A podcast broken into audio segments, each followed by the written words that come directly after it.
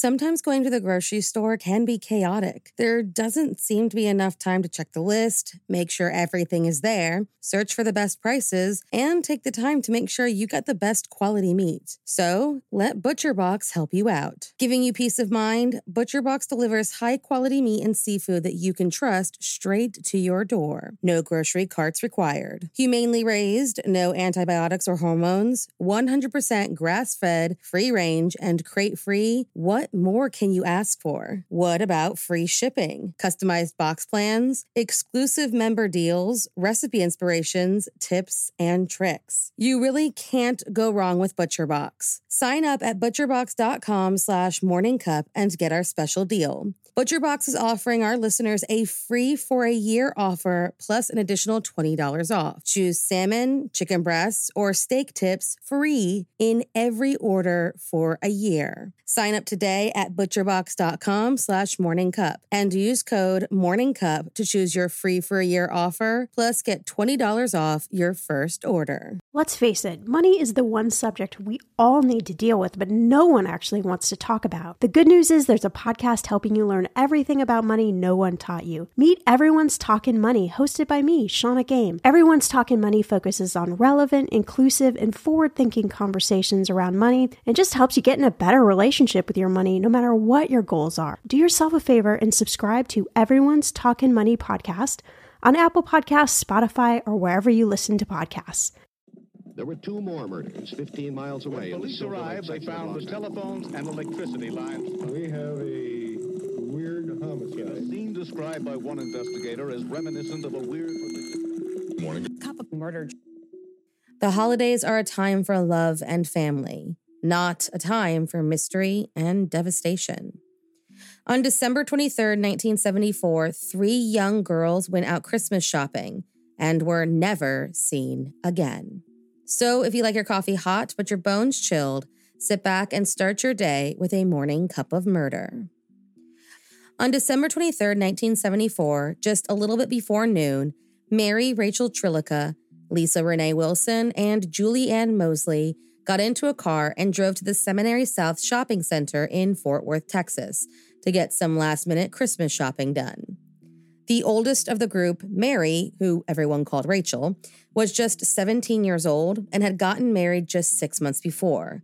Lisa, who went by Renee, was just 14, and Julie, the little sister of Renee's boyfriend, was only nine when tragically they became known throughout the world as the Fort Worth Missing Trio.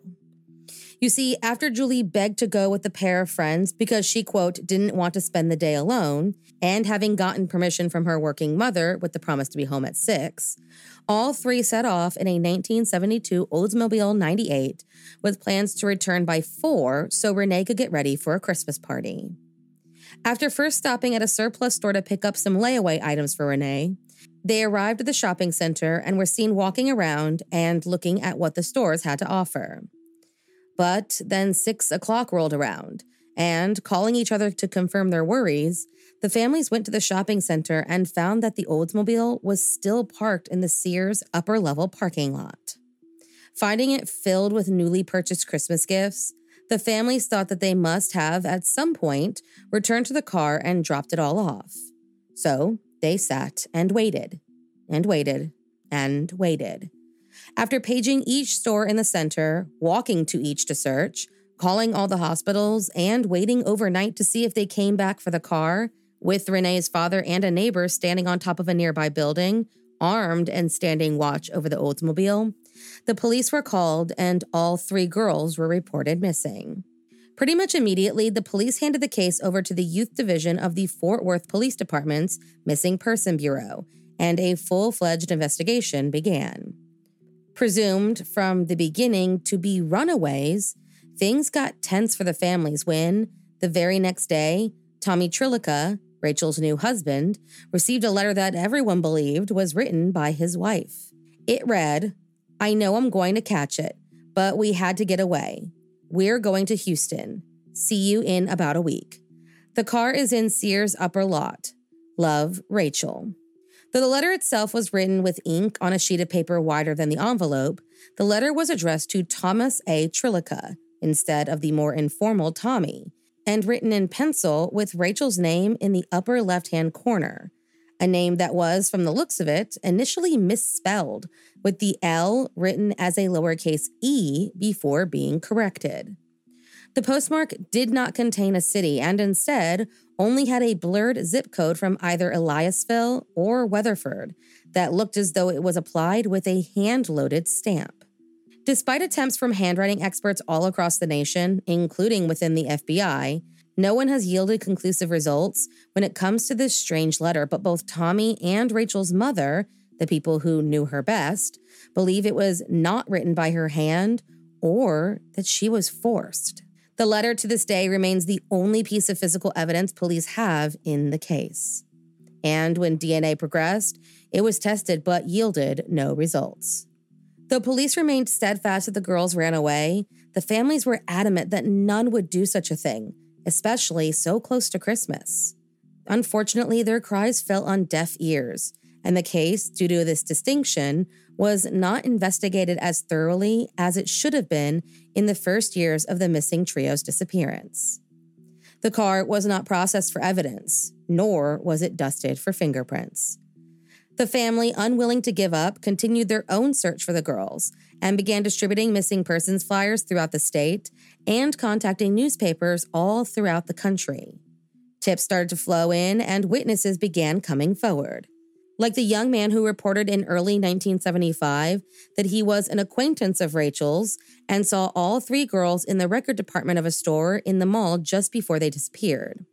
He said that he and Rachel even saw one another, speaking momentarily, and that he noticed another person that appeared to be with the girls. This was around the same time that some woman's clothing was found in Justin, but after testing and showing it to the families, it was determined that none of it belonged to the missing girls. There was also a store clerk who came forward who claimed a woman told her that she saw the girls at the mall that day being forced into a yellow pickup truck near the grocery store.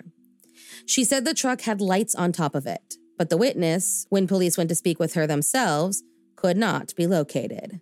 Frustrated by the lack of progress, the families decided to hire a private detective named John Swaim and in August of 1975, he found that a 28 year old man who worked for a local store where Rachel had, just before her disappearance, applied for a job, was making obscene phone calls throughout the area. Using his position to get the contact information of young women who either applied for a job or were listed as references, he called six women. And digging deeper, the investigator learned that the man had once lived in the same neighborhood where Rachel's parents resided. Though all of this seemed like a viable connection between him and at least Rachel Trlica, nothing came of this lead. That same year, John, with the help of about 100 volunteers, searched under local bridges after receiving a tip that the girls had been killed and dumped off of a bridge. A year later, a set of three skeletons were found in a field in Brazoria County, and though hopes began to grow that the case might finally come to a close, when tested through dental records, they learned that the remains belonged to a teenage boy and two females, not the Fort Worth missing trio. In March of 1976, a psychic called one of the families, saying the girls would be found near an oil well, and though they took the tip seriously, nothing was ever found. In 1979, John Swaim died from a drug overdose, and upon his death, all his files on the case were destroyed on his order. While the private investigation came to a sudden stop, the families reeling, the police investigation continued, and in the spring of 1981, they were called back to Brazoria County, where another set of remains were found. Again, the remains found did not belong to Rachel, Renee, or Julie. That same year, a man came forward claiming to be in the parking lot the day of the disappearance and saw a man forcing a girl into his van. When he tried to see what was going on, the man told him that it was a family dispute and to stay out of it. Then in 1999, Rusty, Rachel's brother, contacted another private investigator, Dan James, to ask for his help. The pair looked into several past witnesses, as well as those who claimed to see both Rachel and Renee at stores and gas stations in the day following their disappearance. Some even claimed that Rachel was seen in Fort Worth during a few Christmas seasons. Both Rusty and Dan believe that Renee and Julie are deceased, but they hold out hopes that, due to the claims, Rachel might still be alive. That December, Dan offered a $25,000 reward for information and sponsored, with the help of others, a website that offers updates and information regarding the case. He has, since joining the search for Rachel Trlica, Renee Wilson, and Julie Mosley, received death threats and warnings to remove himself from the investigation. The next update came in January of 2001 when police reopened the case and assigned Tom Bocher, a homicide director, who states in his opinion that the girls left the shopping center that day with someone that they must have trusted. Believing the case involved more than one assailant, that April, a press conference was held in which they said that at least 20 individuals were interviewed and that they had narrowed down the suspect list to just five names. That same month, a former Fort Worth policeman and former security guard at the Seminary South Sears outlet came to KXAS NBC 5 and claimed to have seen all three girls the day of the disappearance in the company of a young male security guard. Riding in his pickup truck, claiming he saw them at around 11:30 p.m., he said that they seemed relaxed, were laughing and talking, and seemed to have willingly been in the company of this mystery man. He claimed he contacted the police just a few days after the disappearance went public, but that investigators failed to follow up until April of 2001.